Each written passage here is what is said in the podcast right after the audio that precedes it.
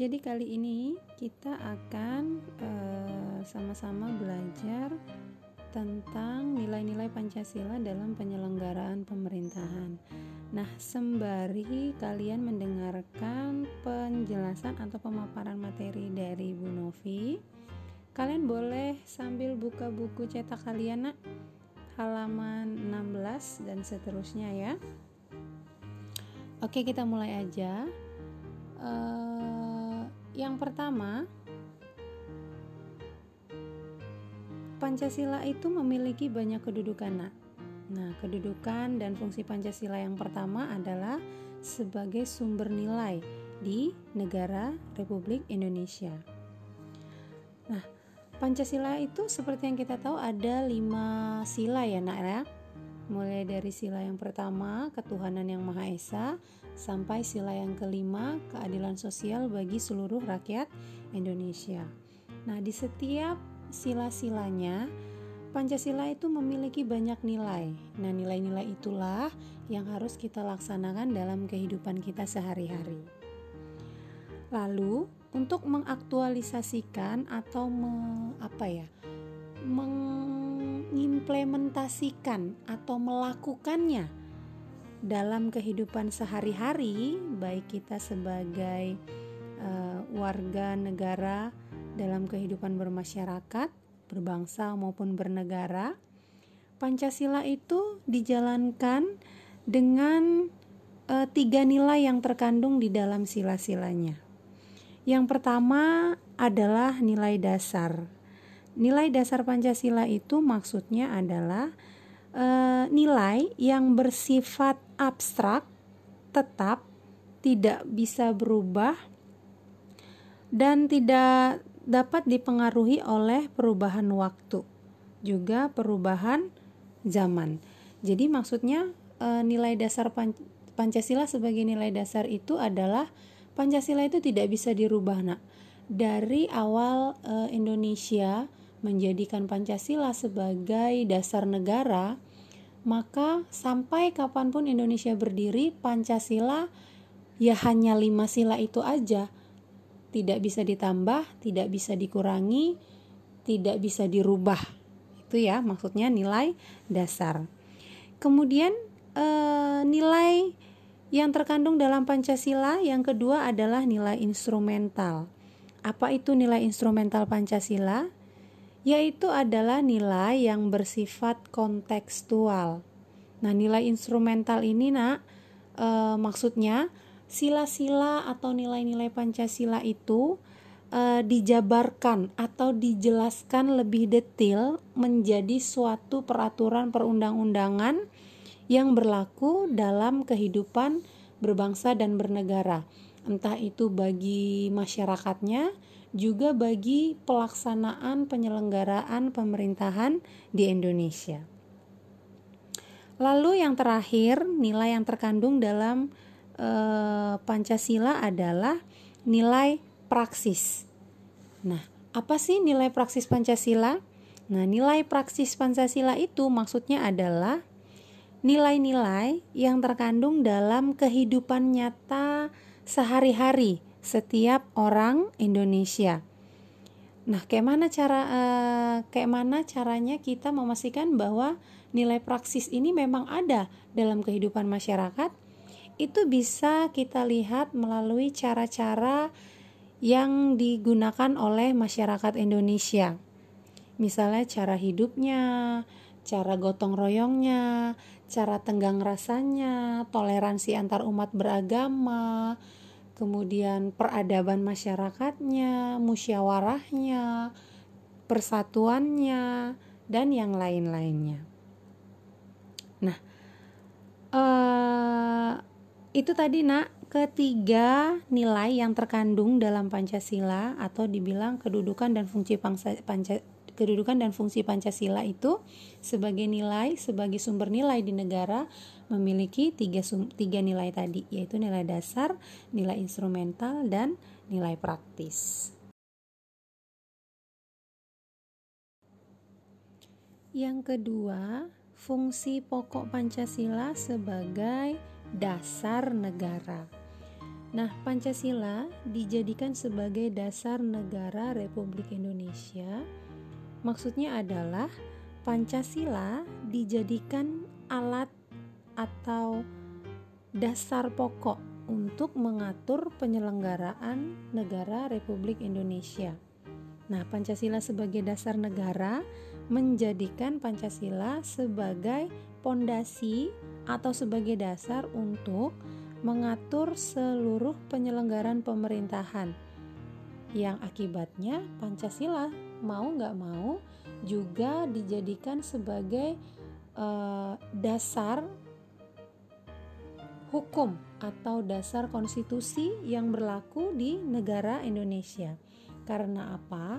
Karena yang namanya penyelenggaraan pemerintahan suatu negara tentunya itu dibutuhkan hukum atau konstitusi untuk mengatur seluruh uh, jalannya penyelenggaraan pemerintahan. Maka uh, dengan demikian Pancasila sebagai dasar negara maksudnya adalah Pancasila itu dijadikan pedoman atau dijadikan dasar untuk mengatur penyelenggaraan serta sebagai dasar konstitusi atau sumber dasar hukum dari e, konstitusi yang berlaku dalam negara Republik Indonesia. Dengan demikian, segala peraturan perundang-undangan baik itu peraturan pemerintah, baik itu undang-undang, baik itu keputusan presiden, TAP MPR, peraturan daerah, dan segala perundang-undangan yang ada di Indonesia ini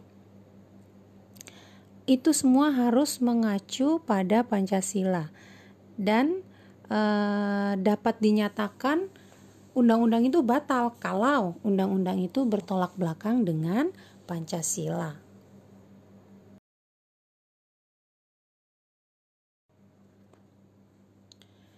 Lalu yang ketiga, kedudukan Pancasila sebagai pandangan hidup bangsa Indonesia. Eh, Pancasila dijadikan pandangan hidup bangsa Indonesia maksudnya adalah Pancasila itu dijadikan uh, atau bahasa lainnya nih nak Pancasila sebagai pandangan hidup itu bahasa lainnya itu adalah way of life.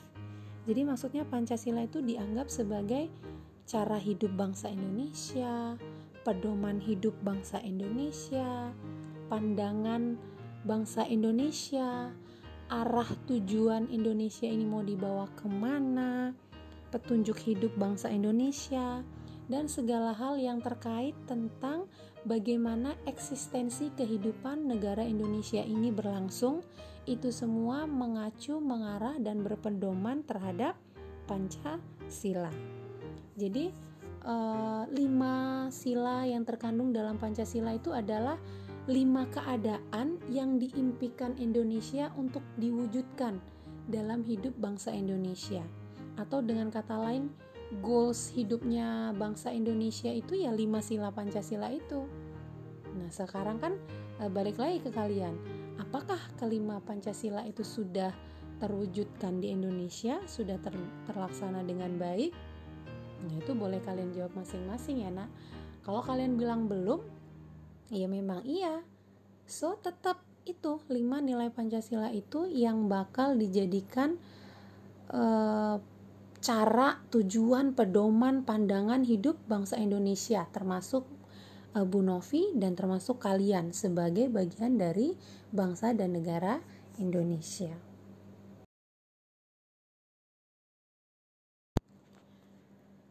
Pembahasan yang berikutnya masih seputaran Pancasila dalam uh, penyelenggaraan pemerintahan Indonesia.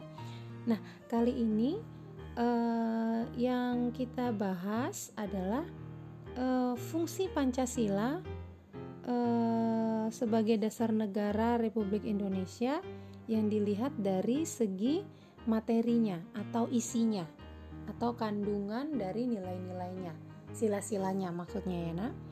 Nah, eh, berdasarkan materi yang terkandung dalam Pancasila, maka Pancasila itu memiliki eh, enam peran yang sangat penting dalam kehidupan bangsa dan negara Indonesia. Nah, apa aja sih peran Pancasila itu? Sepenting apa Pancasila itu bagi Indonesia? Yang pertama, Pancasila itu berperan sebagai jiwa bangsa Indonesia. Artinya apa, Nak? Jadi, sejak Indonesia lahir, sejak Indonesia nih tok ketok palu Indonesia merdeka, memproklamasikan diri, sejak saat itu juga lah Indonesia ini uh, memiliki jiwa yaitu Pancasila atau ibarat manusia, tubuhnya ini adalah Indonesia, rohnya atau jiwanya itu adalah Pancasila. Jadi kalau Pancasila itu udah nggak ada atau rusak atau hilang, ya udah maka Indonesia pun mati. Sama seperti manusia, kalau rohnya, jiwanya nggak ada, ya udah itu bisa dibilang meninggal dunia. Lalu peran Pancasila yang kedua adalah sebagai kepribadian bangsa. Kepribadian bangsa Indonesia ya nak ya tepatnya ya. Nah, maksudnya apa? Maksudnya adalah uh, sila-sila Pancasila, uh, nilai-nilai Pancasila itu menjadi karakter pribadi setiap orang-orang Indonesia. Berketuhanan yang Maha Esa. Artinya semua orang Indonesia itu percaya kepada Tuhan. Kemanusiaan yang adil dan beradab. Semua warga negara Indonesia itu memiliki rasa keadilan yang tinggi toleransinya tinggi, saling menolongnya tinggi. Begitu terus sampai sila yang terakhir. Jadi lima sila yang terdapat dalam Pancasila itu itu harus dijadikan ciri-ciri orang Indonesia. Itu yang menjadikan kita orang Indonesia berbeda dengan orang-orang dari negara lain. Kenapa? Karena mereka nggak punya yang namanya Pancasila, sementara kita sebagai Indonesia kita punya yang namanya Pancasila sebagai ciri khas kepribadian diri kita.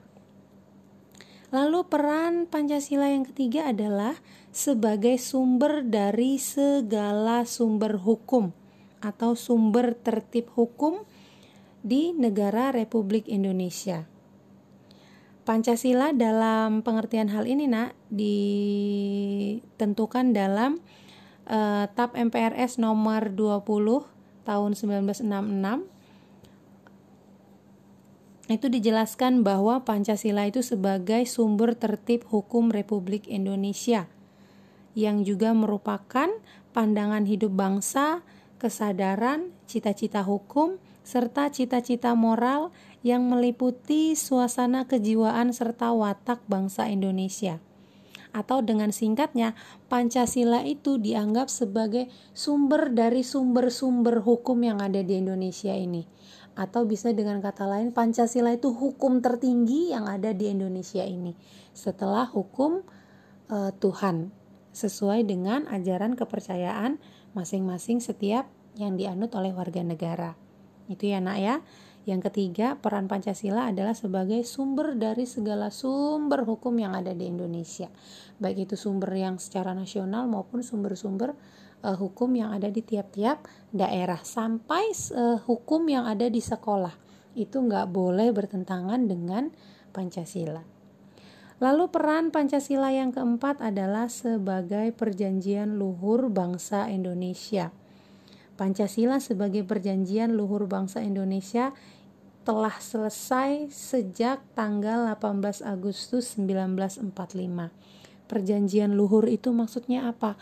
Pancasila itu merupakan uh, perjanjian para founding fathersnya Indonesia para pendiri-pendirinya bangsa Indonesia Soekarno, Muhammad Hatta dan lain-lainnya semua para pahlawan-pahlawan, para pihak-pihak tokoh-tokoh yang berperan serta dalam proses memerdekakan Indonesia mereka sepakat membuat perjanjian bahwa kelima sila Pancasila ini adalah e, dasar di Indonesia. Maka karena ini dianggap sebagai perjanjian luhur, perjanjian para pahlawan, para pendahulu, para pendiri bangsa, maka Pancasila ini tidak boleh dirubah. Karena jika dirubah, maka Indonesia akan menjadi negara yang baru, negara yang lain, bukan negara yang sudah didirikan oleh para pahlawan yang sudah terdahulu. Lalu peran Pancasila yang kelima adalah sebagai cita-cita dan tujuan bangsa Indonesia. seperti yang tadi Bu Novi jelaskan saat e, menjelaskan materi Pancasila sebagai pandangan hidup. Pancasila itu merupakan e, suatu keadaan yang dicita-citakan oleh bangsa Indonesia, oleh negara Indonesia. Suatu keadaan yang ingin diwujudkan, yang menjadi tujuan dari bangsa dan negara Indonesia. Jadi meskipun Indonesia sudah umur sekian puluh tahun sampai saat ini Pancasila belum benar-benar benar terlaksana atau terwujud ya.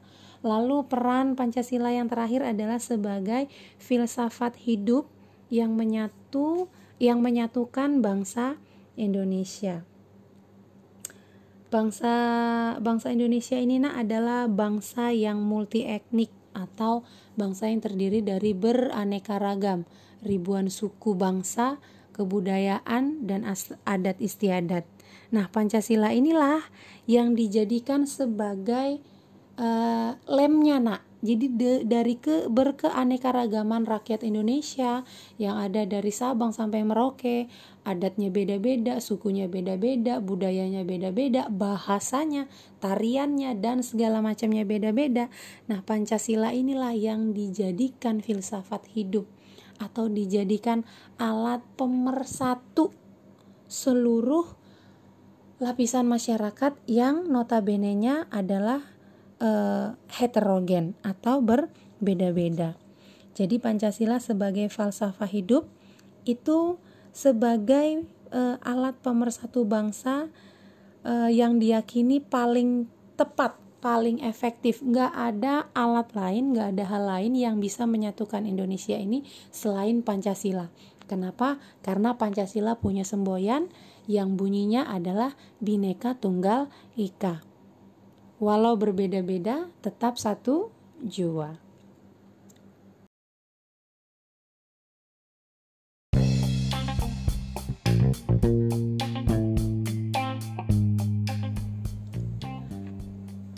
Lalu yang terakhir adalah tentang aktualisasi nilai-nilai Pancasila dalam penyelenggaraan pemerintahan negara Indonesia.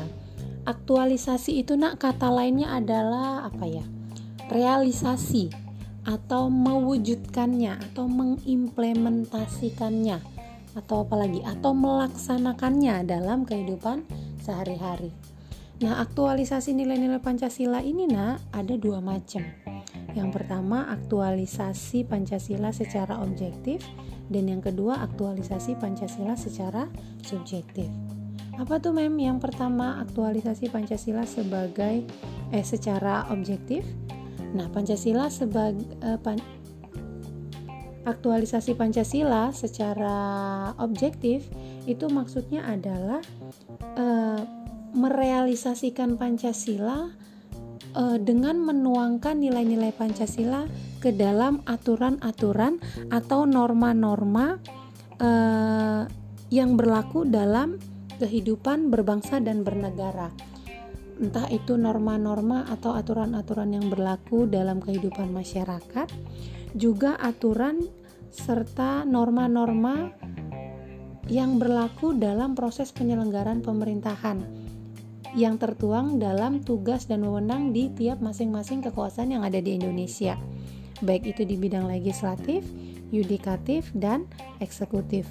Jadi, Maksudnya secara aktualisasi Pancasila secara objektif itu adalah merealisasikan Pancasila ke dalam norma-norma aturan atau aturan-aturan yang hidup dalam e, masyarakat untuk mengatur masyarakat, untuk mengatur kekuasaan pemerintahan, baik itu legislatif, yudikatif, dan eksekutif.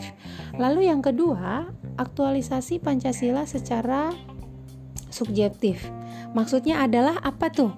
Maksudnya adalah secara subjektif, berarti merealisasikan Pancasila atau mengimplementasikan, melaksanakan Pancasila eh, ke dalam diri setiap pribadi atau perseorangan warga negara Indonesia.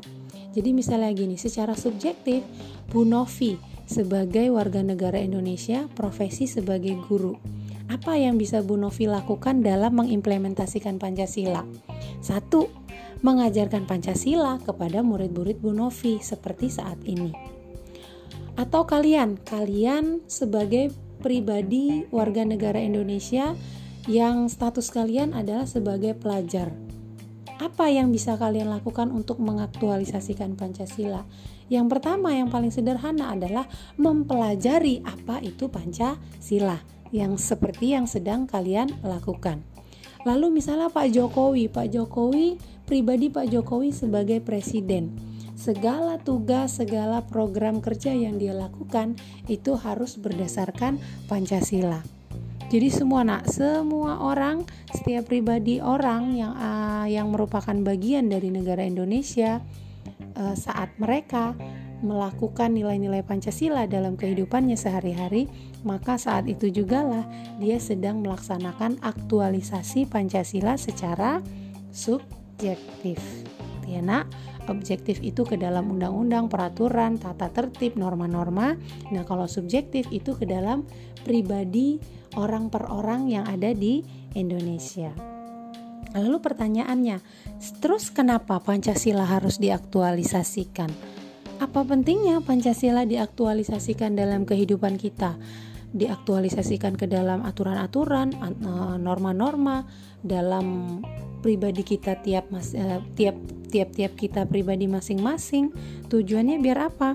Tujuannya adalah yang pertama supaya masyarakat itu paham konsep Pancasila itu apa prinsip Pancasila itu apa nilai Pancasila itu apa. Nah kalau orang sudah tahu nih peraturan undang-undang norma yang berlaku itu apa dan oh ternyata itu sumbernya Pancasila.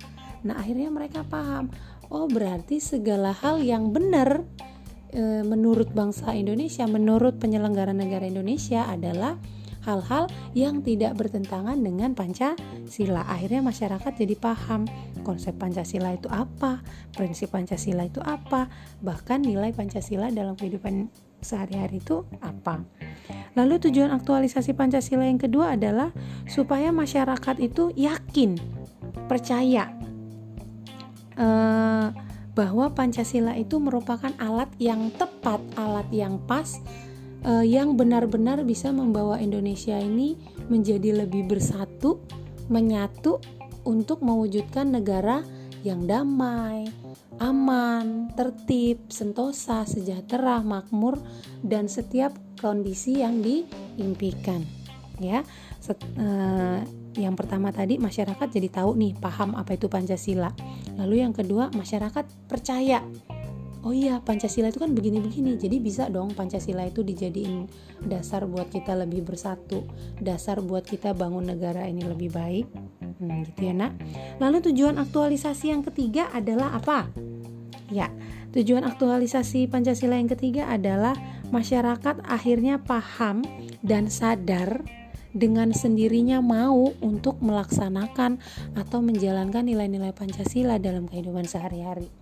Setelah dia paham, setelah dia percaya sama Pancasila, maka dia dengan secara sendirinya, dengan sadar, dia mau melaksanakan nilai-nilai Pancasila. Nah, kayak kalian nih, nak, kalian kan udah Bu Novi ajarin. Mudah-mudahan kalian jadi paham Pancasila itu apa, tujuannya apa, nilainya apa. Nah, setelah kalian nanti paham, dari penjelasan Bu Novi Pancasila itu apa. Mudah-mudahan kalian percaya, oh iya emang Pancasila itu adalah uh, pedoman yang paling baik deh di Indonesia. Nah, kalau kalian udah percaya bahwa Pancasila itu adalah uh, yang terbaik buat Indonesia, maka dengan secara sadar kalian akan mau menjalankan nilai-nilai Pancasila dalam kehidupan kalian sehari-hari. Nah, itu dia nak uh, pembahasan materi kita hari ini. Uh, mudah-mudahan kalian paham, mudah-mudahan ini bermanfaat bukan hanya untuk kalian mendapatkan nilai gede untuk bab ini, tapi mudah-mudahan materi ini juga bermanfaat buat kalian uh, sepanjang hidup kalian tinggal dan menjadi bagian uh, dari negara Indonesia. Itu saja nak pembahasan kita kali ini. Kalau masih ada yang belum paham, silakan kita lanjutkan ke forum diskusi uh, di line group ya. Sampai ketemu lagi di waktu mendatang. Tuhan Yesus memberkati. thank you